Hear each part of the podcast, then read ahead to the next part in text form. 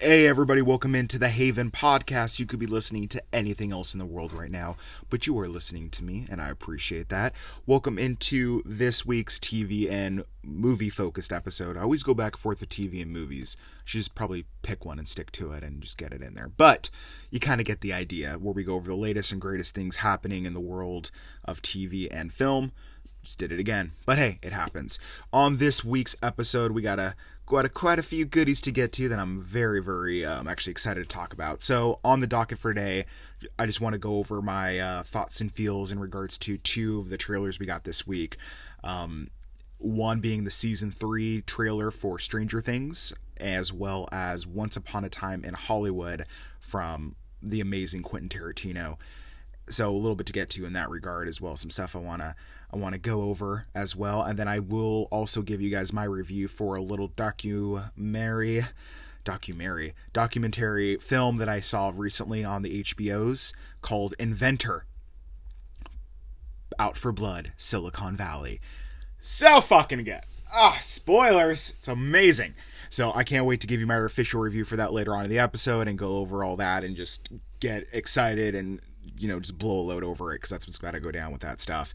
Um, and then in addition to that as well just want to kind of take a look at some of the the films kind of coming out. Actually i mean we can jump into that now. I mean i mean take a step back here real quick. I i get so excited and i start word vomiting more so than usual. But this is kind of like it feels like the start of the crazy like spring summer movie.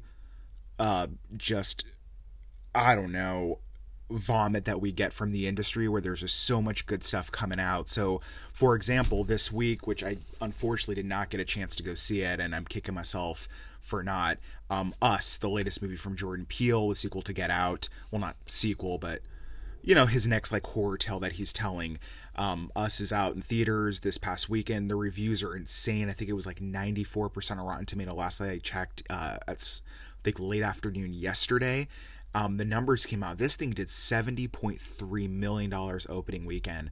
That is amazing. Not only for like a suspenseful, like horror type of movie, but an original idea. Um, usually that stuff doesn't happen. I think number one all time right now for like the horror genre, if I remember correctly, is actually uh, It the remake they did and then the second one i believe was um oh the latest halloween remake they did. So it's we've talked about on the podcast before i'm sure i've mentioned it. This kind of revitalization of the horror suspense genre that's not related specifically to saw and all these like corny ass teenage movies where no one can fucking act has thankfully died down quite a bit and and we're not seeing like the paranormal activity of two hours of what they think is suspense is a shaky cam and someone yelling at the screen or turning to it like what was that over there? Let's go like an episode of fucking ghost hunters. Like it's getting good like because it was great. Halloween i had my issues with it but i was like hey this is a really solid remake that they did and i've been just enthralled with us since i saw the first trailer and it kind of sneaks up on you like these releases because I believe next weekend we have the release of DC Shazam, which I've been on this podcast, I think without a doubt, very weary of everything DC does, let alone this movie. Their ratings coming in so far look really good, so I will love to eat crow on the podcast and say I was wrong. This movie's awesome. I hope that's the case. I'm planning to go see it. And then in addition to that, another one of those like remake movies that so far people are seem to really really dig is Pet Sematary. I believe that comes out next weekend officially as well. And then from there we got the big blockbusters, if that's what you want to call them, with Avengers Endgame, followed by uh, Spider-Man: Far From Home, and I'm sure there's other stuff coming out too that is going to be great. Um, because yeah, I feel like it's been a while since we had like a really consistent summer of films where you just want to go to the theater pretty much. It feels like every weekend and see something. Um, I love that. It just reminds me of being a kid where it just seemed like there were so many great movies out there and just so much good stuff you want to go see. But um, yeah, just looking forward to it and everything like that. I gotta talk to the wife and see when I'm gonna go see us. I know she really wanted to go see it, um, so we got to kind of make time for that because I. It's definitely on my list. Definitely on my list if it's what I think it's to be. So, with that said, let's go ahead and jump into some of the some of the core stuff on this week's episode let's uh, let's start with one of my favorite filmmakers of all time. As y'all know, I have an affinity for uh, David Fincher. I think he's incredible. but one of my other guys that I absolutely adore is Quentin Tarantino. He writes dialogue. He can create a scene on paper like I've never seen before. It actually, actually, I should say, it reminds me a lot of his dialogue scenes. They give me, and I think that's why I like it, this nostalgia feeling of The Godfather, which Godfather 1 and 2 are hands down my favorite films of all time.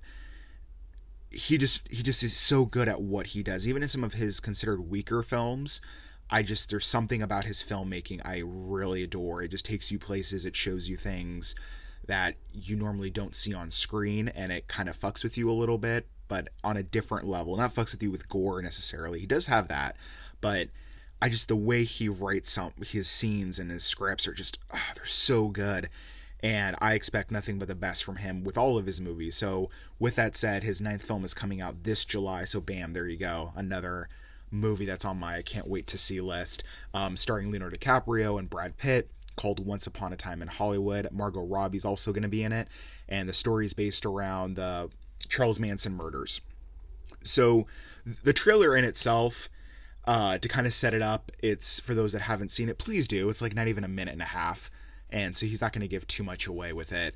But the idea is like it sets up with DiCaprio and Brad Pitt talking. Uh, DiCaprio plays this actor, and um, Pitt is his stunt double, and they're pretty good buddies, I guess, throughout.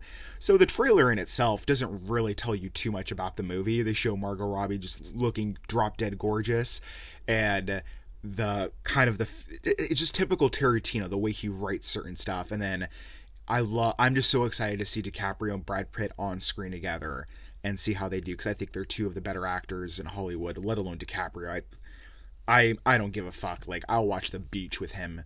Um, actually, I probably won't because that's that's old DiCaprio. That's before he kind of figured out his formula a little bit.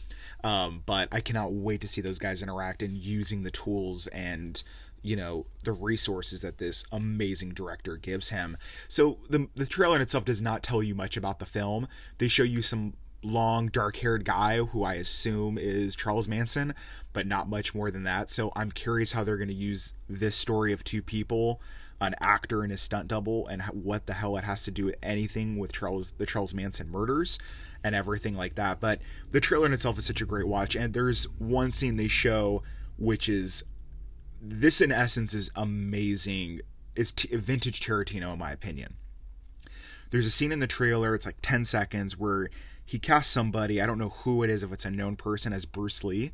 And Bruce Lee is having a conversation with Brad Pitt's character, and he says something in the vein, again, just ugh, beautiful A plus work of Tarantino, where he sits there and says to Brad Pitt's character, um, My hands are registered lethal weapons, and if I kill you or if I got into a fight with you, I'd end up killing you and going to jail. And then Brad Pitt just turns to him and says, Yeah, if you kill anybody, you go to jail. It's called manslaughter.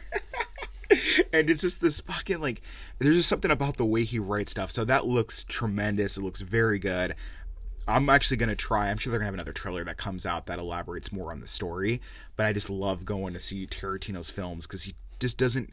It's like Nolan you know it, it is like david fincher where they don't vomit these these movies out you know they take their time with the script they craft it they hone it it's like these individuals that love their craft and want to perfect it and tell an amazing story so can't wait for that uh, moving on to another trailer that we had this week that I'm very also much looking forward to season three of Netflix's Stranger Things. Uh, this has been one of my favorite shows going the past two years. They just, it's just different, but it's familiar. I don't know how to describe the show. It's it does tug on the nostalgia strings of you know people that love or enamored that grew up in the 80s or just love the idea of the 80s and this is on full display in this trailer. And i will say the one kid this is why i don't like child actors. I, you've heard me say this before. I, I can't stand them. This is one of the main reasons. They show these kids and they're a little bit older right? Some of them i can recognize. But the main kid of the group ah, what's his name ah, he's like been in every horror remake ever, and he does everything 80s. Um, him and then ah, the little girl, the bald one, is it 13, 7, whatever fucking number her she is. Um, they went through some growth spurts. They look fucking 40, dude. Like they need to use some of that young de aging technology they've used in movies. Like they use on Samuel Jackson and Captain Marvel and get these kids a little bit back to younger because it's breaking my immersion. I can't buy this. They look 40 hanging out with a bunch of people or a bunch of younger kids. What is going on here? Not a fan. Very, very alarmed for these children's safety. But, and, and this is the other thing too that they've done in this trailer. And they've done this the past two or last season on Stranger Things, and some TV and movies do this. And I don't see a lot of it. I could be mistaken. Um, but I absolutely love when a film or a TV show, whether it's the actual watching of it or the trailer they put out, they the look and feel of said movie or show coincides perfectly with when they're releasing it. I don't know what it is, it's just something about it that I it just gives me this extra feeling of being more immersed into the world and that's something that you know clearly a uh, a writer or a director should not worry themselves with when making uh, any type of you know piece of art for our enjoyment. But i'm sitting here looking at season three. It drops on 4th of july on netflix right of this year. And they have Fourth of July baked into the show. They have it as summertime for these kids. They're on summer break, so it just adds more layer to it. Where it's like, okay, I feel like I'm more there and involved in the universe. And like I said, some shows do this. I mean, they did this last year with Stranger Things, where it premiered on Halloween and the show starts in Halloween. And it, it's something so small, and it, I never hold a show or uh, a movie against for not doing this but I don't know. It's just the little things they do where they think about it and they're like, this is going to add to the feel of it. And I think it really, really does. Like, I can't stand watching a winter movie in the summer. It just throws me off. Um, doesn't mean it's a bad movie. I'm just saying I would prefer, but I get it. I understand. So both of those things look great. Uh, Once Upon a Time in Hollywood, as well as Stranger Things season three, cannot wait. This is going to be a great year, I hope, for just everything that's coming to TV. And we got Game of Thrones coming out soon too, the final season. Just lots of good, just geek-tastic things you can just and uh, there's something different for everybody as well.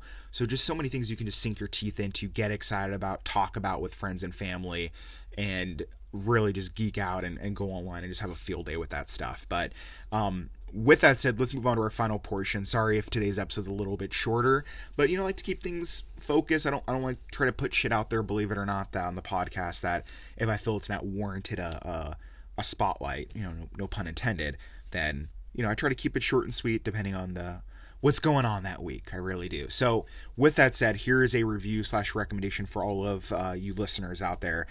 Um, got a chance to watch it. It's about two hours long. It's the latest uh, documentary coming out of HBO Productions, who fucking kill it. Like, for those that have HBO, if you haven't already, because I'm pretty sure I did this. I can't remember that's how long it's been, but I'm pretty sure I watched this before I started doing this podcast. And if you haven't already, go and you have HBO, check out the Andre the Giant documentary they did. It's fucking fantastic. But this documentary is incredible. Um, also, go. Uh, speaking of, I'm getting ahead of myself.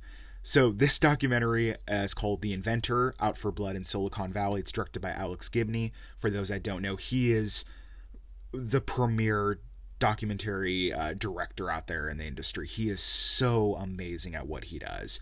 The way he crafts a story, it, it's he makes it feel like a film, but set. I I don't know. He I'm still trying to find out and digest what his style is and how he does it. All I know it's great, but now I'm trying to reverse engineer because of just the way my brain works, how he's able to do it. Because all his documentaries don't feel the same, they're all different, but there's little strands in it that feel familiar. Um, he does have his own unique style to it. Um, he does an amazing job with his stuff. So he's worked with HBO before, and he did um, Going Clear, which was the documentary on our documentary on um, Scientology also on HBO. And he's just done some amazing things out there, and he, he's really great. You you can't go wrong with watching all his stuff. He just has a way of not taking any topic and I don't want to say making it bore or not making it boring. It's him. I don't know, just the way he presents everything, it just really grabs you and you can't take your eyes off the screen. So this doc, this film of his, um, is about um, this gal, and I guess this was a big thing. I had no idea about until I saw the trailer for it and watched it. And it came out this past week too about a little gal, a little gal, baby gal, um, named Elizabeth Holmes. Elizabeth Holmes dropped out of Stanford at 19 years old, and she developed or create founded her own company in Silicon Valley called Theranos. Um, so this film of his covers that and it's a big fucking deal. Like this is holy shady shenanigans, Batman. This is nuts what she was able to do. At one point in the film, in the very beginning, or towards the beginning, they say how her company was worth $9 billion without ever making or presenting anything at all to sell to the public or any facts to people. And like her investors board or board of directors were like some of very, very prestige powerful and influential people in this country. Um, and so basically, her concept was her idea was we're going to take a little bit of blood from you and we're going to put it in this giant, uh, basically, box we've created by scientists called the Edison. And with just a little bit of blood, we can go ahead and see if you have any diseases, any and all diseases known to man. We can discover new ones and prevent horrible and awful things happening to you um, to your loved ones. And she had the best tagline. Now, the gal herself is freaking spooky as can be. Holy crap. She doesn't blink. She talks with like this very like deep tone. She's like, here at Sil- here at Th- Theranos, you'll never have to say bye to a loved one again. And it's like very it's she's she looks like a robot. I think she's an android to be honest with you and again she dropped out of stanford at 19 to find this to found this company and all her professors when she had this idea of what she wanted to create were like you're fucking nuts this ain't gonna work like physically it's impossible and she's like ah no i'm good i'm gonna keep it going so um yeah she's very robotic and she wears these freaking uh the black turtlenecks all the time so she and in the doc and in the film they do say like he brings up how she is largely inspired by Steve Jobs, and you can see that. And people were telling her this, like, you know, you're the next big thing. Like, you just have this swag, this confidence, this determination uh, behind your dry, non blinking eyes and deep voice that makes us want to invest in your company. Now that I say that out loud, she might be a serial killer. I have no idea. It does give off that impression a little bit. Um, but the one thing about this film it's terrific. It's it, it takes you through everything. The one thing I liked that he did, and I think why it resonates with me so well, is he presents uh, views from all these people that she's interacted with, not only that worked with her in the company and in the lab, but as well as journalists, people that have a, a, huge reputation in the industry. I mean, she was on the cover of all these like Forbes and Fortune magazines and all these huge tech companies with these huge headlines like, oh, she's the next big thing in Silicon Valley and she's going to change the world. And it was like that was already stamped and approved on her before she literally presented any evidence of credibility whatsoever that she was able to even accomplish 5% of what she was telling us she was able to. Like it's it's freaking batty. But the one thing he does is throughout all this, right?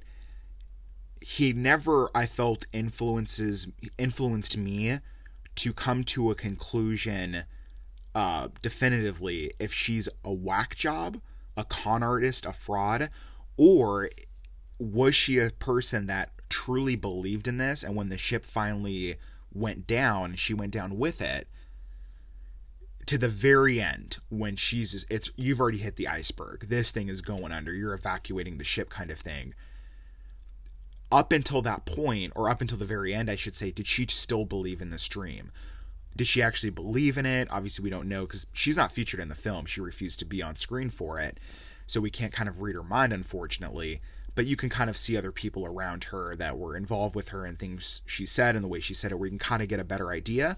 But up until the ship sank to the very bitter end, was she convinced, like, no, this is all all this negative publicity I'm getting from all this that I'm being called a fraud is all bullshit. These people don't know what they're talking about. This works. We'll get it to work. Or from the very beginning, was she a con artist? Or did she change halfway through? Did she really believe in this? And then the writing was on the wall of, oh shit, you know, like this isn't gonna work, but I'm too I'm too deep in. I can't turn back now. I mean, we've invested so much money into this, and Walgreens is on board for a huge freaking deal, and we're taking people's money and we're conducting tests on actual people in the public out of Walgreens in Arizona. We can't turn back. This is going to be, you know, game over for me. So she's just like full steam ahead. So I just loved how he presented all these different viewpoints of from people, like I said, around her that worked with her and leaves it up to you the audience to kind of decide with this information he gives you of where what category she falls into and it's just so entrancing and it's he speaks a little bit in the documentary or a documentary on the i always say documentary i don't know why i'm and then i stutter and i go change to fix it and i say it again. Anyways we're just gonna roll with that. I'm, I'm, I'm canadian now i don't know. But she it's I know I'm sorry, he the director, he does a great job of not getting it's focused on her and her story and makes the outcome. I loved how he did not put too much spotlight on the overall idea of how healthcare in this country is so backwards and fucked up and corrupt. He mentions it, and that's clearly why she did what she did. I mean, that's a big point. She told everyone that would listen to her, like, why we're doing this, why we're all about this, because the healthcare system and the way it operates in this country, you know, failed me, failed my family, and fails so many other people that have to say goodbye to their loved ones too early. So she had a great mission statement or a great idea going into it of like her taglines that she did. And there's just this powerful image they use throughout the film of her holding this tiny little vial of blood. And it's like, yes, we're going to use this little tiny vial of blood that we took as like a fingerprint fingerprint poke you know, from people. No needles, nothing like that anymore because she was so scared of needles or something. And we're going to change the world. And it's like, God, that's so admirable. That could be amazing. You can't do that, but it's great what you're doing. And it goes through the tech of like the box and the idea how it was supposed to work. And it's just like, holy shit, is this possible? Probably not, but it's cool we're thinking it this way. But she just got, but it kept, instead of keep telling people, you know, like, hey, uh, yeah, like we this is still kind of concept here. You know, we we have an idea, we're trying to get it to work still. She went full fledged in and they just kept marching ahead as if they're accomplishing all these things and lying to people and it's just nuts. So Inventor out for blood in Silicon Valley uh, exclusively on HBO. If you have it, definitely check it out. Cannot recommend it enough. Just terrific work by Alex Gibney yet again. Um, so yeah, just a, a, couple things for you to do, and I'm I'm going through right now. I'll probably have it. I should have it done by hopefully tomorrow. I got a new. Uh, speaking of those docu series that Netflix or switching over to Netflix does, um, the murder of Madeleine McCain. Started watching that. Holy crap, dude! So good, so good so far. I got another two episodes to go, and I'm gonna be done. And I'm definitely planning to give my review for that. And then, um, as well, I was mm, I'm, I'm still debating back and forth how to do this. I think next week I'm gonna give a review for Finding Neverland or Leaving Neverland, whatever the HBO Michael Jackson documentary. I, I, could be getting in trouble for this and going down a slippery slope. So, eh, what the fuck are you gonna do? Good or bad? You just got to review it and see what happens. But um, I watched that a couple weeks ago, and that was something for me, just personally speaking, ah, that thing fucked me up. That was like uh, a Star is Born for me on a different level, fucking me up. Holy crap, man. That is something else. Um, so yeah, I think I'm just gonna say fuck it and you know tighten up the pants a little bit here, and I'll I'll give my review for that next or this yeah um, next week's uh, TV and movie focused episode. But with that said, guys, that's going to do it for me today. I hope you enjoyed um, listening to this episode as much as I did making it for you. If you like what you hear, or even if you're yeah about it, as always, uh, I have links in the description of this episode to help show you, tell you, etc on how you can help uh, support this podcast, help it grow, um, and of course, send your listener questions to thehavenpc at gmail.com. Or if you're on Mixer, which is a type of streaming service, I do stream from time to time and do some uh, what I call my Game Pass session series on there for those that are interested in video games. And then, of course, you can find us on Instagram. Just search the Haven Podcast and um, you can get in touch and interact with us there. Um, and again, those links are in the description. So um, thank you again, as always, you guys. Hope you had a wonderful weekend and even better work week coming up here on tap. And I will talk to you guys this upcoming Friday. Take care.